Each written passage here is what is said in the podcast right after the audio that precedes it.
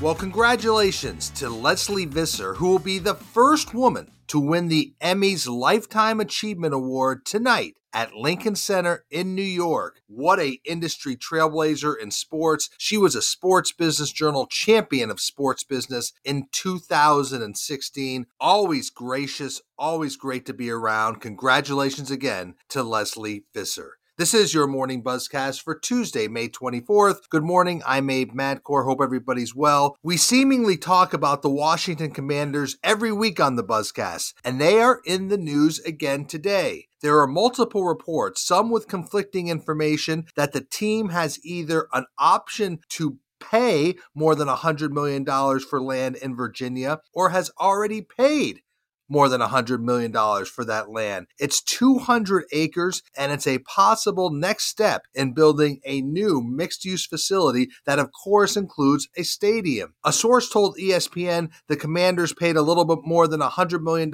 for the 200 acres in a deal that was completed late last week. One source called it the team's preferred site for a new stadium, but other options remain open. So, where is this site? It's approximately 23 miles from Washington, D.C. It would be right off an exit off I 95 in Woodbridge, Virginia. It would be approximately 80 miles from Richmond, Virginia. A source said the plan includes a 60,000 seat dome stadium, team's practice facility, an amphitheater, a small indoor music arena, and of course, the mixed use of retail shops, bars, and restaurants and residential living. One report called the proposed development a $3 billion mini city. So this is interesting. Now, this does not mean a deal is done. The team stadium search has seemingly narrowed to five sites that also include the traditional RFK Stadium site in Washington, D.C., as well as a site near the current FedEx Field. But it's clear that the commanders are moving quickly on options for a new facility. Let's stay with the NFL because owners will vote today on a proposal requiring teams to share customer data with the league. This is a move that would help the league's centralized fan database, but it does have some clubs concerned about data privacy and even competition. So the NFL's database already has information on more than 120 million fans, but that's primarily information gathered from league events and through league sponsors, not data gathered by the individual team. So, under this new measure, teams such as the Carolina Panthers here in my hometown of Charlotte would have to share their fan data generated by local events and merchandise sales and local sponsorships with the league. NFL officials, of course, believe adding such data would make the league's database that much more powerful as they work to find, develop, and monetize fans today and in the future. Of course, that would be a very powerful database.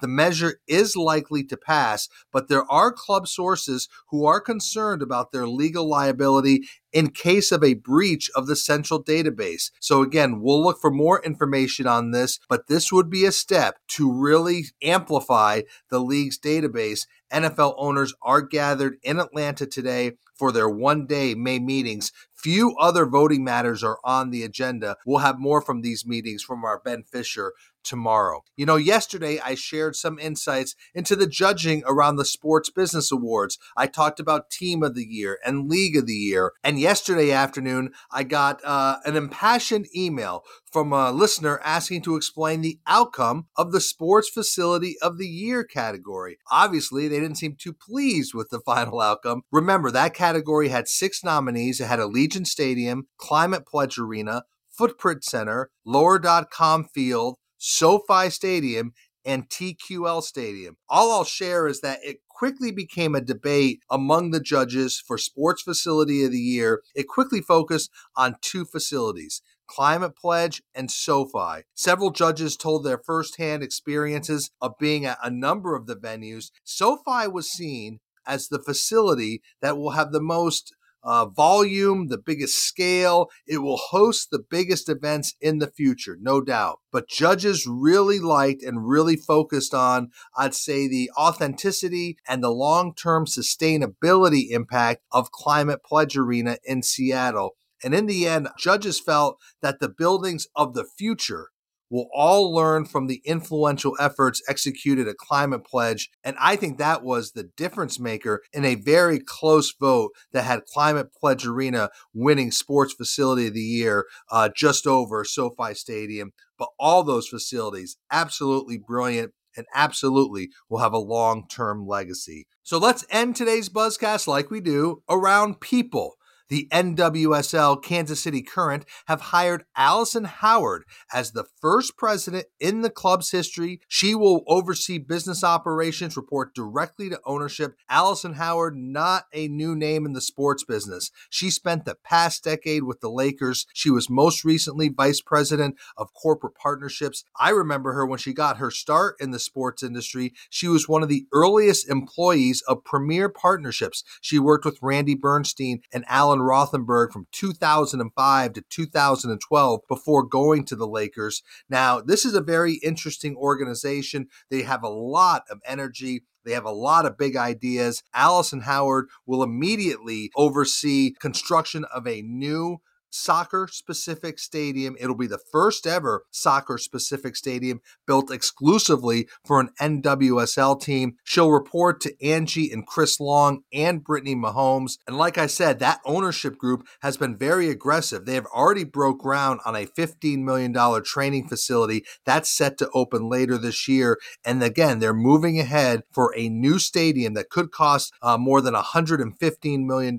It will be privately financed. The plans are to open the new stadium for the 2024 season. But for Allison Howard, she said she was attracted to the ownership group's uh, dedication to the community and to growing women's sports and spending some time around Chris and Angie Long. I can tell you they are the real deal and they are committed to the NWSL's Kansas City Current. And they landed Allison Howard as the team's first president in club history. And finally, Time magazine released its annual list of the 100 most influential people of 2022. And not surprisingly, a number of athletes made the list. So among the athletes who made the list, I was glad to see Rafa made the list. Rafael Nadal made the list. Also, tennis player Peng Shuai made the list. And the reasoning behind that, China's treatment of her led to the U.S. diplomatic boycott of the Beijing Olympics and also led to the WTA WTA canceling its events in China. Chinese skier Eileen Gu made the list. U.S. figure skater Nathan Chen made the list. WNBA's Candace Parker.